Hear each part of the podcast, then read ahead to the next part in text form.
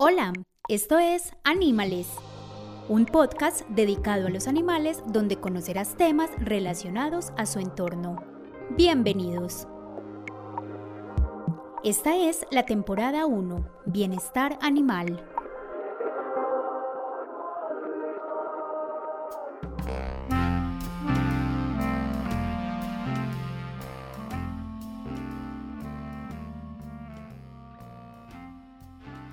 Hola, hola, muy buenos días, tardes o noches, la hora que nos estén escuchando. Bienvenidos a Animales.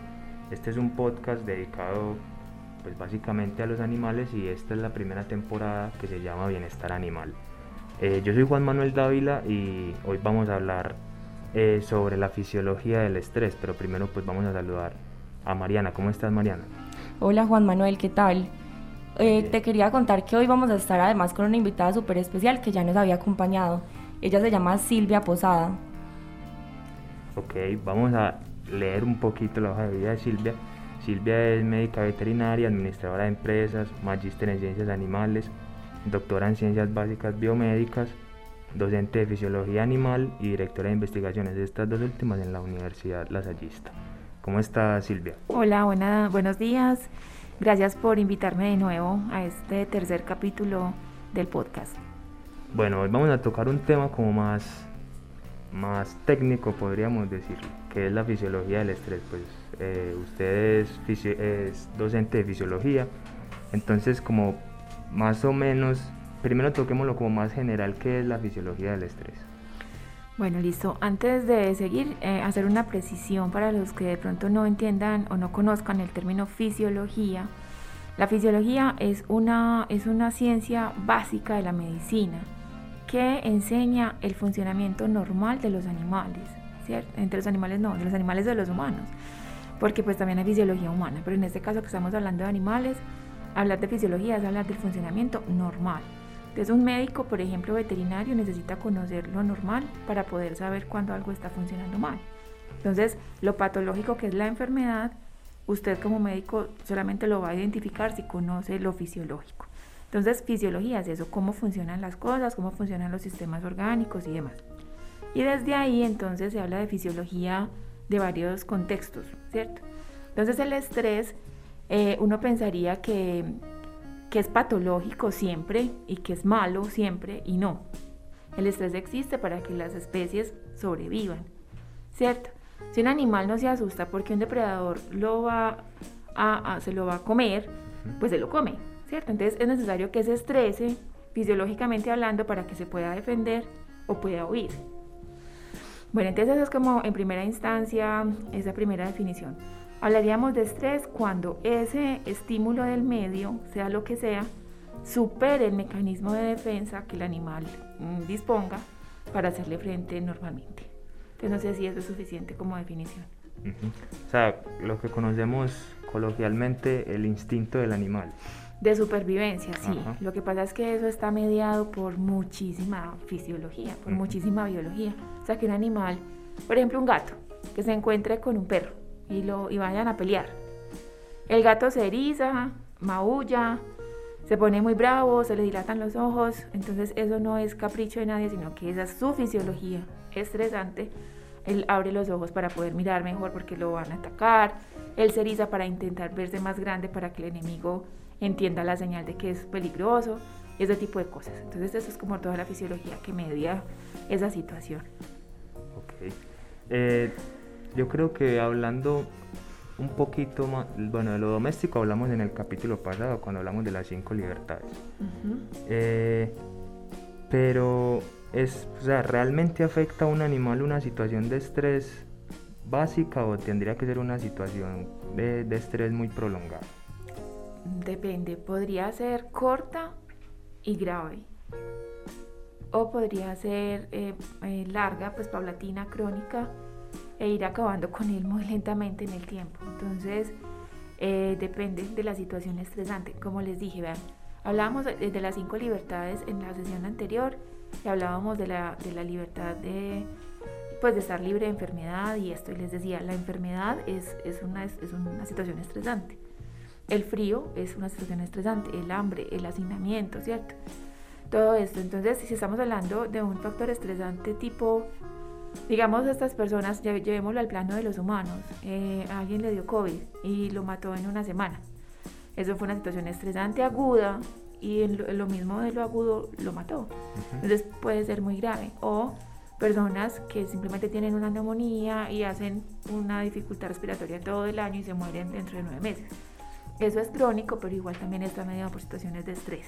Entonces el estrés se puede mirar, incluso uno habla de estrés celular, ¿cierto? A nivel muy micro o ya cosas muy visibles como las que hemos hablado. Bueno, y a mí me surge como la duda de cómo medimos ese estrés, porque consultando me di que hay, eh, perdón, leí que hay varias formas de, de, de saber si el animal realmente tiene estrés, ¿cierto? Entonces yo quisiera que nos contaras un poquito acerca de qué se puede hacer con ese tema. Bueno, siendo el estrés eh, algo muy fisiológico y podría convertirse pues en fisiopatológico cuando ya tenemos un animal haciendo cuadros complicados, em, digamos que en investigación es muy complejo de medir. Por lo mismo, porque es muy fisiológico.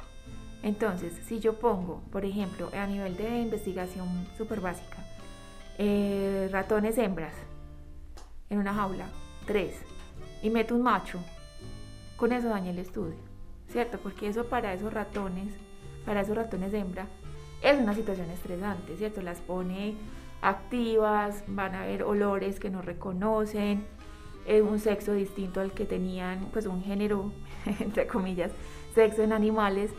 Eh, es decir, cualquier cosa me puede alterar a mí una hormona. Entonces, ¿cómo se mide? Enseguida miramos, pues yo les cuento fisiológicamente como los parámetros mm, de medición. Pero en investigación yo soy fisióloga, pero soy partidaria de que eso si no se puede hacer en ambientes sumamente controlados, mejor no haga nada, o sea, porque se pierde la plata y de pronto hay resultados muy eh, engañosos que no estén pues como siendo muy fieles y reflejando muy fielmente lo que está pasando realmente. Desde el estrés uno podría hablar de esos dos grandes grupos o dos grandes frentes, un estrés agudo y un estrés crónico. Entonces, cuando hablamos de estrés agudo, principalmente eso está mediado por el sistema nervioso, ¿cierto? Que es el sistema, el sistema nervioso, uno habla como de también dos frentes, un sistema nervioso eh, central y uno periférico. Y dentro del periférico, pues entonces uno habla del sistema nervioso autónomo, que es todo aquello que gobierna funciones que los animales no controlan, por ejemplo, la digestión, la circulación, la respiración misma, la dilatación de los bronquios, en fin. Entonces, el autónomo tiene dos ramas, eh, la simpática y la parasimpática. La simpática tiene como neurotransmisor la adrenalina, que es la que hablábamos la clase, es que la clase, la sesión pasada, em, que todo el mundo pues también se casó con el concepto, que la adrenalina, que qué divertido, claro, porque la adrenalina en el corazón lo acelera, la respiración también, en el digestivo lo disminuye, en fin. Entonces la adrenalina como neurotransmisor simpático está ahí para que el animal pueda hacer esa respuesta que se llama así, se llama respuesta de lucha o huida. Entonces el animal se prepara o para pelear o para huir. Y para eso necesita varias cosas. Primero, tal vez lo que más hace la adrenalina en esos términos es eh, disponer mucha energía, es decir, sacar mucha glucosa de donde haya. Entonces, desdobla glucosa del hígado, que es un eh, almacén pues, principal de energía, y del músculo esquelético. Entonces, todo lo que eh, hace la adrenalina principalmente, y más que, neuro, que como neurotransmisor, como hormona, es ir a coger glucosa de donde haya, para que él tenga mucha energía para correr o para pelear. Listo. Y consecuentemente entonces se activan otros sistemas. Entonces el cardiovascular, porque un animal que vaya a correr o que vaya a pelear necesita frecuencia cardíaca alta, necesita presión arterial alta, necesita buen aporte de oxígeno a sus pulmones. Entonces todas esas funciones vitales se activan con esa adrenalina. Bueno, em, y la segunda parte que sería como una parte crónica, aunque no vamos a decir pues que en esas agudas nunca hay cortisol, también hay, pero cuando hablamos de condiciones más crónicas de estrés es más desde el punto de vista hormonal del cortisol que también yo creo que ha venido cogiendo, pues la gente ya también lo maneja como muy cotidianamente y esto ya si es un eje hormonal, pues es muy neuroendocrino, o sea, tiene eh, neuronas produciendo hormonas a nivel hipotalámico, a nivel hipofisiario y a nivel de la eh, corteza adrenal, que es la glándula pues como diseñada para el estrés. Y ese cortisol tiene una serie de efectos también que si quieren enseguida pues comentamos esa parte. Bueno, entonces como hablando de esto, la parte de la adrenalina, yo creo que todos hemos visto documentales o programas en, en Animal Planet donde vemos que el, el, león está acostado todo el día. Pero cuando sale a cazar, o sea, está guardando todas esas energías que después pierde eh, en la casa con la adrenalina. Sí, sí. Pero entonces esta adrenalina se puede considerar que, a ver, porque hay otras situaciones del estrés que llevan, por ejemplo, a, a pérdida muscular y todo eso. Ese es un estrés crónico, exacto. Ajá. Hablamos de eso si quieres. Bueno, entonces, a ver, esa parte eh, aguda, muy mediada por adrenalina, muy mediada por el autónomo, es lo que estás diciendo. Un león acostado y de una presa, y eso para él es lo activa, ¿cierto? Y se para y corre, y ahí seguramente en esa lucha libera mucha adrenalina, y eso pasa, ¿cierto? Entonces, digamos que una de las normas de la fisiología es que todo lo que se desencadene, esas señales nerviosas, esa liberación de hormonas y demás, esas señales mueren, tienen que morir para que el sistema vuelva a un estado basal. Entonces, esas situaciones como tan agudas, listo, el caso peleó, lo que sea, vino y se acostó otra vez y ya no estamos hablando de una situación estresante. Bueno, y ahí no le pasó nada, desdobló energía donde pudo, respiró más rápido, su corazón se aceleró, se volvió a poner más despacio y él quedó súper tranquilo, no pasó nada. Listo. ¿Qué tenemos en una situación de estrés crónico? Tenemos al mismo león, lo llevaron para un zoológico y lo encerraron. Ya, eso sí empieza a generar otra serie de estímulos, neuro, también neuro, pero ya no neuro en este caso del periférico del autónomo, sino ya muy central. Entonces tenemos un centro del estrés a nivel hipotalámico, un grupo de neuronas que reciben información eh, externa también y eh, entonces pues, empiezan a decirle, ve, estás encerrado, no, estás solo, eh, no frío, no hay presas, te vas a morir de hambre.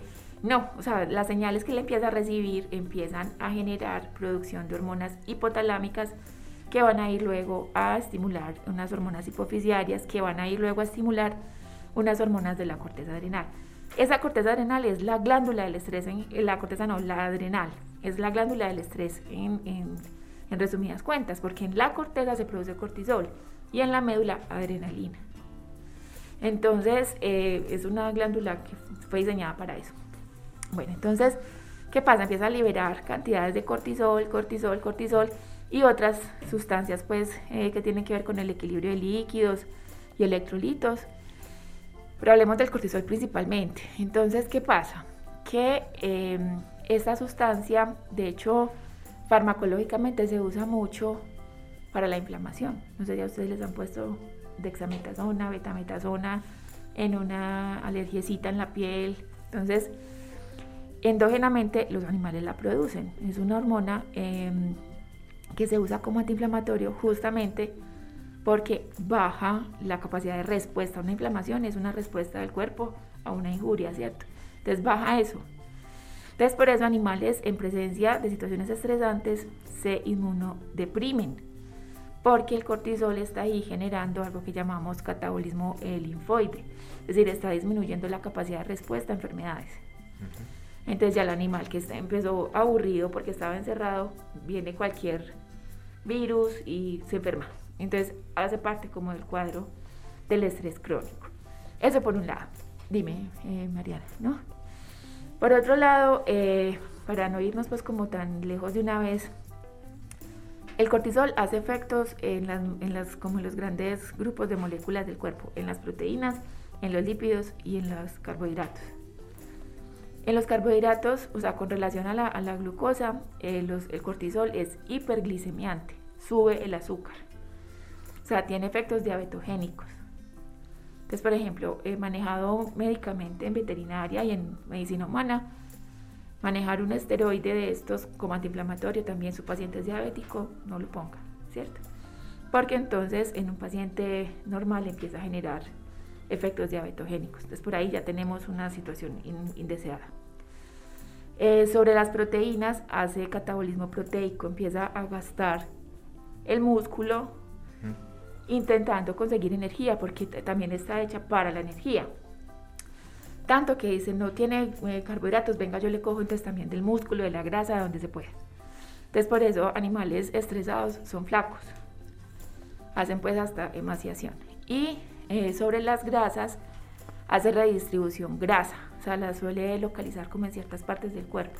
Entonces también es difícil eh, entender que está en esa situación porque dice no está gordo. En humanos se ve mucho, humanos, em, por ejemplo, asmáticos, que toda la vida toman esteroides, son muy carirredondos o incluso barrigoncitos, pero las piernas son flaquitas, los brazos son flaquitos porque realmente no está gordo. Entonces también puede pasar en animales. Silvia, entonces, bueno, tú, me, tú, nos, tú nos contabas un poquito sobre el animal en situación de estrés. Entonces a mí me surge la pregunta de, bueno, ¿qué pasa si un animal no tiene absolutamente nada de estrés? O sea, ¿es también de pronto malo para el animal no recibir nada de estrés? ¿Es importante el estrés en, el animal o es totalmente imprescindible? Digamos que para esa respuesta de lucha o huida que, les planteaba ahorita, es necesario. O sea, si un animal no es capaz de reaccionar, no sobrevive. Por ejemplo, el dolor. El dolor es considerado un mecanismo de defensa porque eh, le está advirtiendo a la persona o al animal que, tiene un estímulo que lo puede dañar. Entonces, si hay animales que no pueden reaccionar quitándose de ahí, pues le va a dañar el tejido. No sé si ustedes han visto o vieron alguna vez una serie que se llamaba Doctor House, que ahí había un caso, un caso de una chica que no, no sentía dolor. Y eso es muy grave. O sea, no tener, no sentir dolor, le pueden hacer lo que sea y, y se muere. ¿Cierto? Entonces, realmente ponerlo en esos términos, sí. O sea, esa capacidad de respuesta sin que digamos que está en un estrés que lo va a llevar a la muerte, pero es una respuesta de lucha o vida básica, sí es necesario. Una pregunta que me surgía y que creo que es, pues no sé si, si hay alguna forma, es si es muy difícil devolver al animal a su situación normal cuando ha vivido una situación de estrés prolongada y muy traumática. Pues depende. Bueno, ya que es muy traumática, como que, como que le pegaran. Sí. Porque muchas veces vemos en las redes sociales un perrito que lo golpearon o, o no sé, un, un, animal silvestre que fue también maltratado. Pero yo creo que en la situación de un, de un animal doméstico es como más sencillo porque el perro como que se acostumbra más al amor de, de, su amo, pero en un, animal silvestre es como más complejo. silvestre es muy complejo, tanto que ellos toman las decisiones algunas veces de no, reinsertarlo, no llevarlo porque le va peor y no se adaptaría. Depende de lo, todo lo que le haya pasado, o sea, uno ve cosas muy tesas, animales que les han quitado, por ejemplo, las garritas, animales que los tenían encerrados y, no les daban comida no sé cuánto tiempo. O sea, tener simplemente un animal con garrapatas, la gente no cree y eso es tener un animal muy estresado y fisiológicamente muy estresado porque qué pasa con sus glóbulos rojos, ¿cierto? ¿Qué pasa con toda esa función de, de aporte de oxígeno a tejidos y demás? Entonces yo creo que esas labores que hacemos de recuperar animales, eso es una cosa maravillosa cuando uno ve animales, también unos videos de alguien que recoge un perrito en mi mal estado y después lo muestran como está, de hermoso. Entonces yo creo que sí se puede recuperar eh, desde el punto de vista físico, em, quitándole como todos esos elementos eh, que le están causando pues daño o, o, detrimento. Y ya digamos etológico, que sería como lo psicológico, el equivalente a psicológico en humanos, toda esa parte del comportamiento sí toca hacerles un trabajo un poquito más más lento para que se puedan volver a sentir en confianza. Incluso hay perros que no lo hacen nunca, ¿cierto? Y ya se quedan con temor siempre y bueno, en fin, pero sí se pueden hacer algunos trabajos con etólogos, especialistas en eso para recuperar alguna, alguna confianza. Y este tipo de cuadros de estrés los podemos encontrar, o sea, que no sea ocasionado por, por nosotros los humanos, sino que en su hábitat natural hay un animal que se estresó de alguna forma por un cazador, por alguna pelea, y tal vez se aleje de, de, ese lugar. Sí, sí, sí. sí también, claro. Por sus mismos depredadores naturales, eh, claro, es, estrés. Y sienten miedo y sienten angustia. Esos eh, programas también de estos canales eh, de animales lo muestran, pues porque dejan cámaras grabando y, y uno los ve como en todo ese contexto, eh, es una muy buena pregunta, se pueden estresar, se pueden enfermar y se pueden morir eh, por estrés que no es causado por el humano. Esa una, ¿cierto? Depredadores, pero hay una que es muy común, aunque esa digamos que es indirectamente causada por humanos, y es en las especies productivas em, el estrés calórico, por ejemplo. Entonces, los veranos muy fuertes, eh, hacen que, por ejemplo, en las lecherías haya estrés calórico. ¿Qué le preocupa al, productor de leche? Que no va a tener leche. Pero cuando uno va y mira al animal, él está en unas condiciones impresionantes y está decidiendo, digamos, emplear su energía y todo lo que tiene en sobrevivir y no en producir leche. Entonces, digamos que económicamente ese es el punto, como la producción bajo es un indicador clarísimo de estrés en animales de producción. ¿Cómo hacen para estudiar en laboratorios eh, el estrés de un animal si realmente está, digámoslo así, en, cautiverio? ¿Qué tipo de animales usan para que no tenga una situación muy, pues, muy estresante durante el estudio? Súper bien tu pregunta. Eh, de los animales de laboratorio básicamente son ratones, ratas, conejos.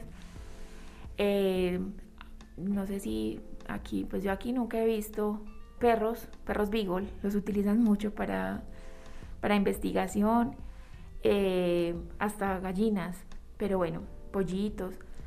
Yo he trabajado con ratones y ratas. Eh, y lo que preguntas es eh, muy válido y más lo que les contaba ahorita. Yo tengo un animal en una jaula y solamente con que les cambiemos las horas de luz, oscuridad, ya, con eso tengo modificaciones. Entonces, por eso les decía ahorita, estudiar el estrés desde el punto de vista hormonal requiere máxima, máximo control, ¿cierto? Y máximo rigor metodológico y científico. ¿Por qué digo que desde el punto de vista hormonal? Porque vos también puedes hacer otros estudios de comportamiento, de sentarte en un potrero a mirar, ¿cierto? O a grabar y tomar. Pero si es cuantitativo y desde el punto de vista hormonal, sí toca un control eh, muy, muy, muy teso. Y lo otro es que entonces simplemente, vos decís, no sé si la pregunta es que ellos de hecho ya eh, se amanecieron, nacieron en un bioterio, ¿cierto? Ya están en una condición que no es la normal, no es la natural, pero entonces simplemente uno toma lo basal, o sea, el punto de partida, sin quererte, sin compararlo con uno que esté en un, en un lugar silvestre. Silvia, pero entiendo que esta prueba se hace eh, con, pruebas de sangre. Y pues eh, ya es un factor estresante, incluso a veces para algunos humanos, que le saquen sangre. Entonces, pucha, el dolor que se siente te va a estresar, te va a estresar que, un montón de gente venga y te coja y te amarre y te... Entonces es como, eh, como difícil encontrar la forma de, calcular a ciencia cierta el estrés, ¿no? Sí, sí, claro, pero se han diseñado dispositivos para dejarles puesto un, catéter, un catétercito ya, o sea, que ya quede así y en tantas horas empezamos a recoger, por ejemplo, la información. O telemetría en términos de electrocardiógrafos pegaditos y pues sin tenerlos que estar cogiendo, ni cargando, ni nada que los estrese. Entonces sí hay dispositivos para garantizar un poquito ese control. ¿Hay alguna, alguna restricción a partir de, tener un, o sea, de, un estudio con, animales en, este momento? Pues como que no se puede parar una línea de, estudio con un animal. Claro, no, existen afortunadamente eh, eh, también como unas corrientes eh, para la investigación con animales. hablamos de las tres R's, ¿cierto? Que es como reducción, redimensionamiento o rediseño de la prueba, ¿cierto? Y es que se utilice el mínimo número de animales con el que la estadística nos pueda dar un resultado confiable. Entonces, ¿para qué tengo 20 si estadísticamente es lo mismo que si tuviera 5? Y el refinamiento de la técnica es lo que les estaba diciendo ahorita. Hacer el refinamiento es cada vez utilizar una tecnología que los haga sufrir menos, ¿cierto? Entonces, digamos que esos comités van a estar siempre pendientes de eso, van a preguntar cuántos y por qué tantos. Y no se puede con menos, el investigador siempre tiene que venir a argumentar desde lo científico y hay unos mínimos, pues, que le sirva a la ciencia y que respete un poquito eh, estos, estos animales. Bueno, entonces, Eh, restricciones, pues por ley están determinados los, los comités. Em, en otros países eh, yo sé que, que, hay unas prácticas, o sea, que los comités pueden permitir más cosas. No sé si todavía, pero eh, alcanzamos a leer alguna vez que en, en, un país de acá de Sudamérica, para probar una técnica quirúrgica antes fracturaban un caballo. Entonces eso no está en la cabeza como de muchas personas, pues no, de nadie, yo creo. Pero hay quienes lo hacen y algunos comités que de pronto lo permiten. Entonces eso varía de país en país. Bueno, yo creo que eh, he estado muy bien todo lo que hemos aprendido hoy con Silvia y nada, darte las gracias Silvia por, por venir ya a dos capítulos de esta primera temporada. Entonces yo creo que es muy, muy gratificante para nosotros escuchar todo eso. Ay, no, con todo el gusto y muchísimas gracias por invitarme y espero que, que les sirva a los que nos están escuchando todo esto que conversamos acá. Además que aprendimos como información súper valiosa y, y, que no solamente nos podemos guiar por, por nuestra eh, parte pasional de, de, me gustan los animales y los defiendo sin, sin tener un conocimiento previo y científico. Entonces yo creo que estos espacios nos sirven mucho para eso, para, para crear un conocimiento de base que, que fortalezca mis argumentos. Muy bien. Entonces te agradecemos mucho, Silvia. Y eh, quiero recordarle a nuestros oyentes que nos sigan en Spotify y eh, que estén pendientes de nuestros anteriores capítulos que hicimos para esta temporada de bienestar animal. Ok, listo. Entonces vamos a finalizar por hoy. Espero que escuchen los capítulos anteriores, son muy importantes. Y nada, eh, hasta luego. Nos, nos hasta luego. Chao. Chao.